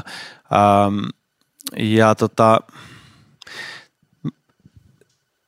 mä en osaa sanoa, että, että, että onko se väärin, että jollain isolla yhtiöllä on vaikka paljon valtaa tai että on monessa mukana. Mä oon samoilla linjoilla siitä, että mä arvostaisin tosi paljon sitä, että sellaista asemaa käytettäisiin niin kuin sen eduksi, että meillä olisi kaikilla parempi musiikkiala ja parempi niin kuin yhteiskunta ja, ja niin kuin tavallaan nähtäisiin se, että sillä, että itse, itse toimitaan monimuotoisemmin ja tuodaan vaikka erilaisia juttuja esille omilla festivaaleilla, niin sillä olisi itse asiassa kauaskantoisia positiivisia vaikutuksia siihen oman bisnekseen. Ja tavallaanhan mun vaikka nelosen kilpailijana ei kannattaisi sanoa näin, koska mun kannattaisi vain itse pyrkiä sit siihen, mutta, mutta taas sitten nelonen on, niin kuin sanoin, niin tosi tärkeä yhteistyökumppani ja varmaan meidänkin ehkä festivaalikesän varmaan isoin asiakas tällä hetkellä, tai varmaan mulle henkilökohtaisestikin. Ja ää, mutta täytyy sanoa, että mulle ei ole ollut niin kuin vaikeuksia toimia sen, sen kanssa, että nelosella on monta soppaa ää, tai monta lusikkaa sopassa tai miten se sanotaan, mutta, mutta mulla on ehkä vähän sillä, että niin kuin paljon pienemmässä mittakaavassa mä itsekin toimin monella eri osa-alueella, että on managementissa ja levyyhtiössä ja vähän jopa kustannustoiminnassa ja sitten pääasiassa livessä ja sitten on mukana jakelutoiminnassa. Ja tässä musiikki- ja mediassakin vielä osakkaana ja tavallaan, että on niin kuin paljon erilaisia rooleja, niin mä, mä oon ehkä silleen väärä ihminen niin kritisoimaan ketään muuta siitä, että on monessa mukana, mutta mä toivon, että samanlain kun mä toivon, että nelosta kohtaan tai jokaista muuta yhtiöt kohtaan voi osoittaa kritiikkiä, jos havaitaan, että hei, että onko jonkun mielestä, että tämä ei ole ehkä ihan ok, niin mä toivon, että mulle kanssa joku tulee sanoa, että hei, että onko toi ihan ok, niin sitten mä voin itse reflektoida sitä ja totta kai jokainenhan päättää itse, miten toimii, mutta paremmat mahdollisuudet on toimia vastuullisesti, jos, jos siihen niin kuin joku tulee sanoa sulle, että hei, toimi näin. Ja neloselle ehkä tämä tämä niin kuin, ää, aseman niin kuin, käyttäminen myös hyvin käy, tarkoitusperiin on varmaan sellainen, mitä mä, mäkin haluaisin sanoa, että tehkää niin, niin en mä usko, että mä ainakaan valitan. Pekka. No yhdyn tuohon rauhan äh, siis sillä lailla, että äh, sitä asemaa täytyisi käyttää valistuneesti, mutta jos, jos siinä on kyseessä, että se tota, esimerkiksi rajoittaa kilpailua tai on jotenkin äh, monopoliasema, niin sitten se on jo taas ihan toinen juttu. Mutta no ainakin niin se rajoittaa jää... taiteellista vapautta siinä mielessä, niin. että, että jos, tai taiteellista vapautta, mutta että sehän voi rajoittaa sun tuloja. Että mä ajattelen nyt vaikka just sitä Mikael Gabriel esimerkki, josta me voidaan puhua. Näitä esimerkkejä varmasti muitakin, mutta sitä on käsitelty julkisuudessa. Ja se on niin kuin selvä asia, että, että se, että hän, hän ei valinnut nelosen ohjelmaa, vaan, te, vaan teki yhteistyötä Maikkarin kanssa, niin, niin katkasi sen niin kuin mahtavan nousukiidon, mihin hän oli juuri niin kuin pääsemässä tavallaan. Että, että sitten loppu rahat ja, ja sitten loppui loppui tota noin, niin muu. Ja kyllähän se ihan varmasti nelosen hittiradiot ja se, että millä niin kuin tavalla ne toimii. Soittolistat on hyvin kapeita ja niin kuin rotaatiot on kovat ja se musiikkia tutkitaan todella tarkkaan ja siellä ei niin kuin tavallaan sallita minkäänlaista poikkeamaa siitä niin kuin tietynlaisesta kaupallisesta popista, joka pitää ihmiset Ja kanavalla, koska se ei poppi. ärsytä liikaa, koska se ei niin kuin ole mitään liikaa, niin kyllähän se ohjaa väkisinkin myös taiteellista tekemistä, jos ihminen haluaa päästä niihin, tai artisti haluaa esimerkiksi päästä niin kuin rahoihin käsiksi. Toinen asia on tietysti sitten, että jos on pokkaa vetää vaikka Ron, Ron ja Stanleyna niin kuin om- omaa linjaa, eikä, eikä mutta toisaalta sä kuvasit just sitä, että, että siinä on niinku seinä, jos saat silleen, että miten tonne pääsee, mutta toisaalta kiva tehdä niinku omaa juttua. Niin, ehkä nyt se seinä tuntuu ehkä pahalta aikaisemmin. Nyt onneksi, kun voi itsenäistyä sosiaalisen median kautta, niin on enemmän mahdollisuuksia, mutta, mutta kyllä se niinku on pelottavaa just tämä niinku Mika Gabriel Casey just, just siinä, kun, kun siinä on aika semmoinen kitkerä maku ja semmoinen niinku toi asenne, että mä vaan jotenkin se, että tietenkin mä ymmärrän, että on tämmöisiä kilpailuttaa ja, ja, ja tämmöiset jutut, mutta sitten toisaalta, että sä artistin uraa, niin kun sä tiedät, miten iso vaikutus sillä on, ja sä niin voit noin helposti vaan näin tuhota, ja se on niin vaan, it's part of the game, että tämä on niin normaalia, mutta onko se normaali? Eihän se nyt voi mennä niin, että okei, okay, business on business, ja business on cutthroat, mutta toi jotenkin tuntuu vähän pahalta semmoinen ahneus ja, ja tommonen asenne, mikä, mikä sitten taas ei ole ehkä se, että no me ollaan nyt, se on iso, iso tota, yritys ja ne on, se on kasvanut noin ja kukaan ei ole sanonut, että ei saa tehdä niin, niin ne on tehnyt niin, mutta miksi toi ahneus? No heidän tehtävään tuottaa voittoa omistajalle ja sehän niin. on Niin. tietysti ihan selvää. Ei heidän tehtävänsä ole tehdä monimuotoista kulttuuria tai niin kuin, äh, jotenkin elvyttää musiikkialaa ja ruokkia Niin kaikkia on. indie-toimijoita Raha puhuu. Ja, ja, ja tavallaan edistää suomalaista musiikkikulttuuria. Ja eihän heiltä voi tavallaan sellaista vaatia. Se on bisnes, jonka tehtävä on tuottaa voittoa ö, omistajalleen ja he tekevät sitä parhaalla mahdollisella tavalla mm. ja se tapa on tämä. Mutta, he, mutta, mutta onko siinä mitä hyviä asioita ja mitä huonoja asioita siinä on, niin se on ehkä just se kiinnostava, Se- mistä me puhutaan. Miten sä Jannika näet tämän? No mä olin itse asiassa just tulossa tuohon, noin, että mä olisin summannut nimenomaan näitä asioita, että, että, että se, että heidän tehtävä ei ole niin kuin ehkä niin kuin kuitenkaan oikeasti sit monimuotoistaan niin kuin tätä kulttuuria tai, tai että et mikään sinänsä on, niin kuin, totta kai me toivottaisiin sitä, mutta tämä on business. Ja sitten taas on niin kuin kanavana esimerkiksi Yle toimijana, niin heidän tehtävä on sitten taas esi- esitellä uutta musiikkia ja, ja niin kuin tekeekin sitä onnistuneesti, mutta ehkä um, kun sä sanoit, että onko toi ok tai oikein esimerkiksi, kun puhutaan mikrokeissistä tai onko se normi, niin ei missään nimessä. Siinä ei ollut mikään ok ja mikään, mitä siinä tapahtui, niin, niin tota, sitä ei hoidettu miltään osilta mun mielestä hyvin ja, ja tota, toivotaan, että näin ei tule jatkossa tapahtumaan. Et, ja mun mielestä se on ihan ok sanoa myös ääneen. Ö, se, että, että yhdellä, sanotaan näin, että on toimija mikä tahansa, että siinä kohtaa, jos yhdelle toimijalle tulee liikaa valtaa, niin kyllä me tiedetään kaikki, että se ei ole hyvä asia. Et, et jos meillä ei ole, niin kuin, toki radiopuolella ja tuolla siellä on kilpailua. Että tämä sama koskee esimerkiksi tällä hetkellä meidän niin kuin, tilannetta, mitä tulee striimauspalveluihin. Meillä on yksi toimija, joka pitää suurimman osan niin kuin, tavallaan nauttii siitä vallasta. Ja, ja mä en sano, että se on niin kuin, se ei ole huono asia. Meidän on hyvä toimia heidän kanssaan ja ne on meidän tärkeimpiä yhteistyökumppaneita, mutta totta kai ala kun ala tai yritys kun yritys, niin kilpailu on suotavaa. Meillä on aika loppuu aivan kohta. Otetaan pari nopeaa kierrosta. Yksi kiinnostava tämän syksyn uutinen on se, että Superstruct Entertainment, jonka kotipaikka on Lontoossa, solmi investointi- ja kumppanuussopimuksen Tuska-festivaalin kanssa. Ja Superstructista tulee Tuskan merkittävä osakas. Se, taitaa, oliko kolme vuotta sitten, he tekivät samankaltaisen sopimuksen Flow-festivaalin kanssa ja Flow-festivaalin omistus siirtyi suurimmaksi osaksi tai valtaosa omistuksesta siirtyi ulkomaiselle toimijalle. Niin mitä kaikkea tässä saadaan ja mitä menetetään, että isoimmat kotimaiset indie-festivaalit ää, siirtyy ulkomaiseen omistukseen tai kansainväliseen omistukseen? Rauhalla on varmaan aika hyvä näkemys. Niin, Superstructin osalta on toistaiseksi mahdoton vielä sanoa, että mitä, mitä saadaan tai mitä menetetään, että Flonkin kohdalla, kun on tämä korona ollut tässä välissä, niin on vaikea arvioida sitä. Ää, mä itse näen niin, että ää, yritys, yritysten myyminen tai yrityskaupat tai liittoutumiset tai yhteistyösopimuksethan on niin kuin aika sille olennainen ää, osa monenkin toimijan kasvutarinaa tai menestystarinaa.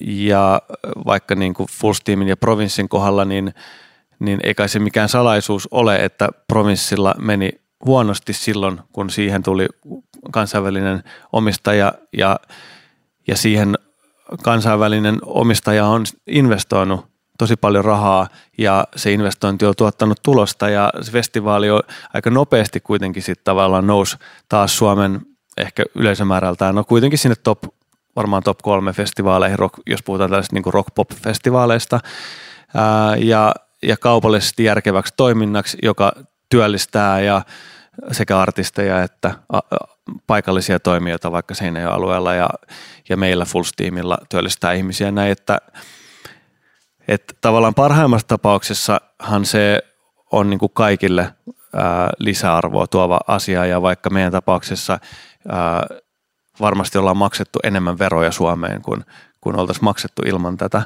tätä niin kuin yrityskauppaa. Ja nyt sitten Superstructin osalta, niin tota, en, en mä tiedä, ää, mutta mä en silleen niin kuin lähtökohtaisesti luonnollisestikaan niin kuin näe mitään sille ongelmaa siinä, että tuollainen toimija haluaa Suomen markkinoilla toimia. Meillä on ollut kuitenkin niin kuin Live Nation tai Warner tai Sony tai Universal esimerkkeinä kansainvälisessä omistuksessa tosi kauan ja kyllä mä sanoin, että jokainen näistä yhtiöistä on tuonut hyvää meidän kotimaiselle musiikkikentälle sekä taiteellisesti että kaupallisesti. Kiitos Rauha. Onko eriäviä mielipiteitä? Ehkä just tämä on niinku osa tätä, tätä monimuotoisuutta ja tätä, että, että niinku miten me yleisesti vaan saadaan niin, että saadaan Suomeen vaan semmoinen meininki, että isoilla festivaaleilla, onko sitten omistaja kuka tahansa, niin siellä nostetaan erilaisia artisteja ja taiteilijoita ja tekijöitä, jotka niin kuin näyttävät sen Suomen monimuotoisuuden, että taas tämä niin kuin sama, sama niin kuin ongelma, että olisi kiva nähdä no ainakin itse tälle artisti, joka laulaa englanniksi, että tekisi enemmän musiikkia englanniksi, enemmän artisteja, ja, ja, jotka tulee eri lähtökohdista, eikä pelkästään just sitä suomenkielistä musaa. Tämä ei nyt välttämättä liity tähän asiaan, mutta ehkä just tämmöinen kokonaisvaltainen, eh, vähän paremmat arvot pitäisi olla ja, ja tällaiset, niin kuin, että mitä me halutaan tehdä ja miten me halutaan, että Suomen ö, luova kenttä, miltä se näyttää. Kiitos, se on hyvä puheenvuoro. Jannika, mulla on sulle yksi kysymys, koska sä oot raskaana, sä kerroit siitä pari päivää sitten sosiaalisessa mediassa, onnea. Ja itse mietin sitä, että olin kymmenen vuotta sitten raskaana media-alalla ja se oli ruma kokemus. Työt loppuivat kuin seinää siihen ja tota, sanottiin, että olet tehnyt valintasi jäin freelancerina ja yksin yrittäjänä täysin ilman turvaverkkoja ja totta puhuen en koskaan uskaltanut lähteä harkitsemaankaan toista lasta, koska ajattelin, että työelämä ei minua kannattele tässä asiassa. Niin miten koet, onko musiikkiala vuonna 2021 sellainen paikka, jossa naisen ja johtajanaisen on, on helppo heittäytyä vanhemmuuteen? Rehellisesti. Ää, rehellisesti niin, no siis mä kerroin tästä esimerkiksi meidän toimitusjohtajalle Henkalle niin tosi tosi alkuvaiheessa jo ja, ja sain maailman ihanimman vastaanoton ja, ja mua kannustettiin tähän kaikella tapaa ja sanottiin, että älä huoli, että kaikki järjestyy ja sun pitää keskittyä itteensä ja me tuetaan sua tässä ja me ollaan tehty tosi luovia ratkaisuja sen suhteen, että mitä, miltä mun äitiysloma näyttää esimerkiksi, koska mä en ole välttämättä se perinteisin, ää, joka haluaa viettää se ehkä perinteisellä tavalla ja mua on tuettu siinä tosi paljon.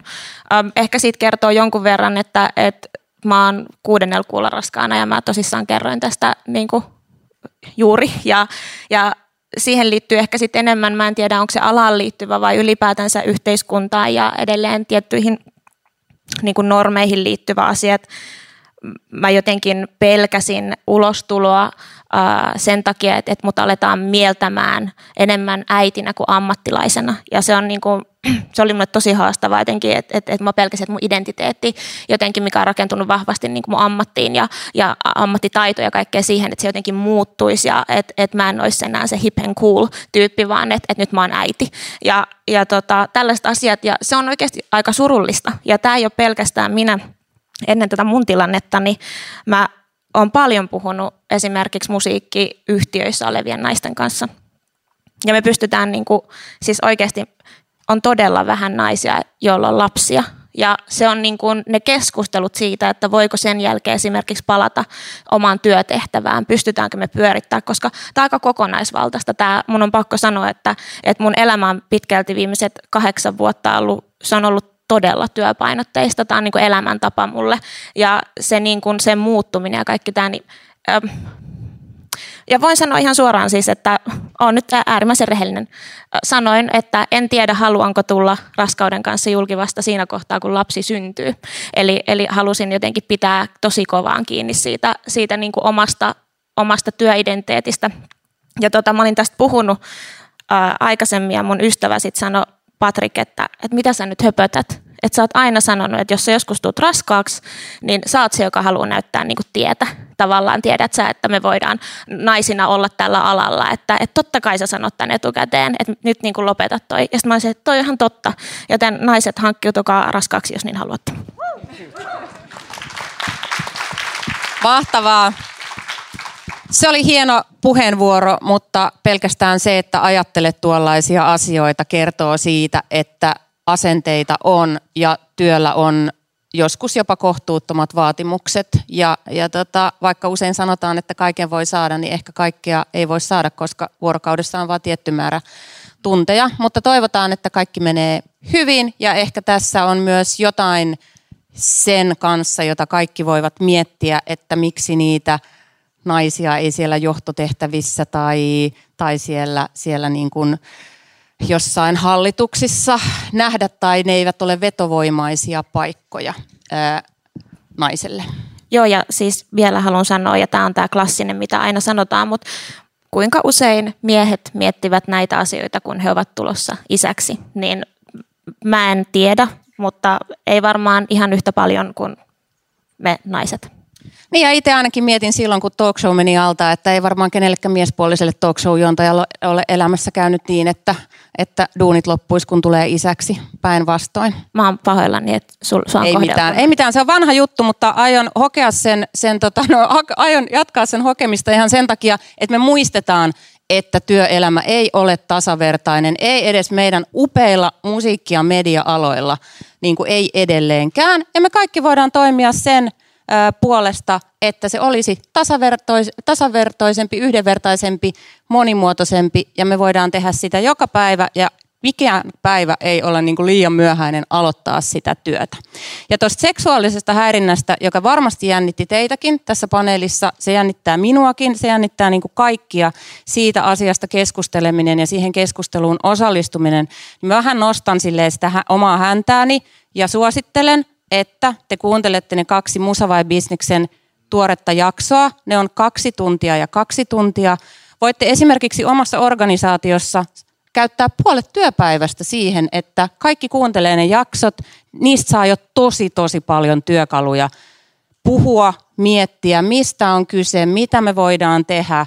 Ja sitten niin on jo helpompi osallistua keskusteluihin ja päästä myös siellä työpaikan sisällä – keskusteluissa eteenpäin. Eli kuunnelkaa ne ja keskustelkaa asiasta. Ja vaikka tässä on nyt puhuttu silleen, että valkoisia keski-ikäisiä miehiä on liikaa positioissa, joka on osin totta, mutta se ei myöskään tarkoita sitä, että haluamme teidät häivyttää. Pointti on se, että me halutaan tehdä yhdessä. Kaikki haluaa tehdä yhdessä teidän kanssa. Eli ei mitään hätää. Kaikki on hyviä. Mutta lämmin kiitos meidän upeille panelisteille, Pekka, Ronja, Rauha ja Jannika. Kiitos tosi paljon, kun tulitte. Ja kiitos, kiitos kun saatiin avata tämä tapahtuma ja kiitos, kun tulitte paikalle. Ja ihanaa musiikkia mediaa.